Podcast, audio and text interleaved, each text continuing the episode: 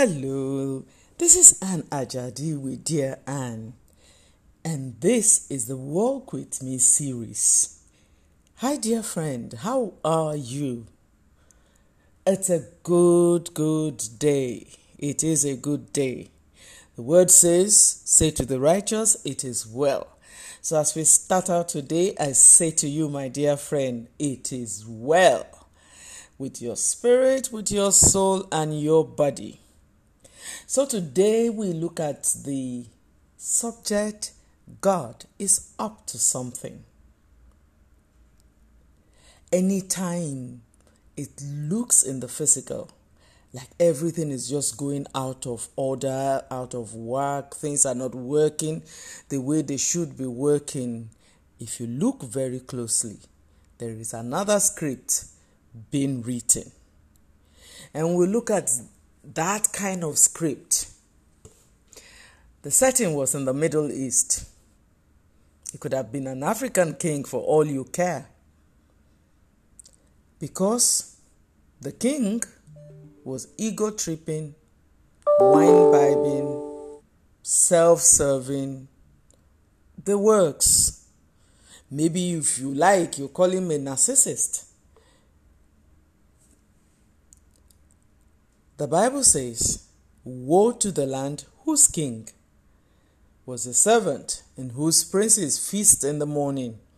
Blessed is the land whose kings is of noble birth, and whose princes eat at a proper time, for strength and not for drunkenness. That is Ecclesiastes chapter 10, verses 16 to 17. I read another verse of scripture in Proverbs 20, verse 1. It says, Wine is a mocker and bear a brawler. Whoever is led astray by them is not wise.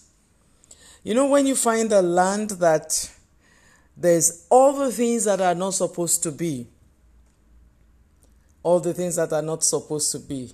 So you find that kind of a land where the king is powerful but insecure.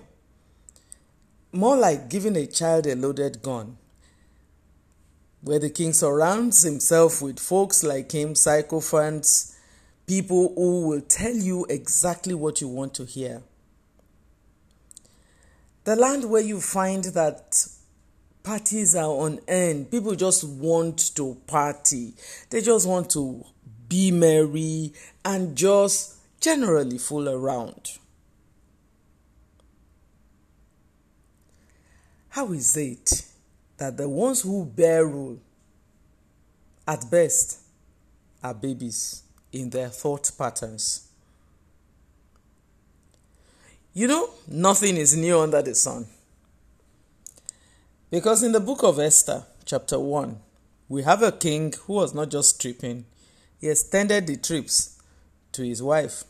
He was summoned to do, she was summoned to do a beauty parade just so the king can feel happy.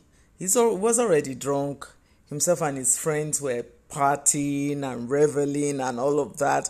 And some fancy idea came up to him, and he wants his wife to come dance naked, parade her beauty in front of his friends. Man, who does that? But kings who are like babies, kings who wine rules them, kings who partying and surface issues are the only things that they worry about. That queen said no, and she got into trouble. Now, should you say no to a king like that? Maybe not. Why would I say no? No, you need to climb higher. If someone is behaving like a fool, you don't match that fool with a foolish act. You climb higher, do something wise. You could have gone there, appealed to his good sense, and talked to him like a baby, and watch God turn it around for you. But don't forget, when stories go like this, God knows what to do. God knows what to do. In the story of King Ahasuerus in the Bible, as documented in the book of Esther, God wanted to elevate Esther. So something had to happen that would depose the queen. You can have two queens. You can't have two queens. So something had to happen. It didn't make sense in the natural, but it was what it had to be in the spiritual. More like most of the things that catalyze your turnaround will not make sense. In fact, they would annoy you. Because in the story of Esther, the king wants his queen to dance naked. She refuses to dance naked. Then there is a search for a nice looking uh, lady or young girl who would replace her. And guess what? 400, at least 400 girls were sampled by one man just so he could find himself a king. A whole kingdom preoccupies themselves with the search of the mundane. How now? It don't make sense. But guess what? God was working. Because out of those 400 girls, Esther was picked. She had no business being amongst the girls. She was not one of them. She was not a Persian, she was a Jew. But God knows what to do. He made sure she was in the Persian Empire when the king needed a, a queen. God knows what to do. I don't know how your life is running as we speak. I don't know if nothing makes sense in your life like more like it wouldn't have made sense in the case of Esther. She was an orphan raised by a male cousin. Come on now.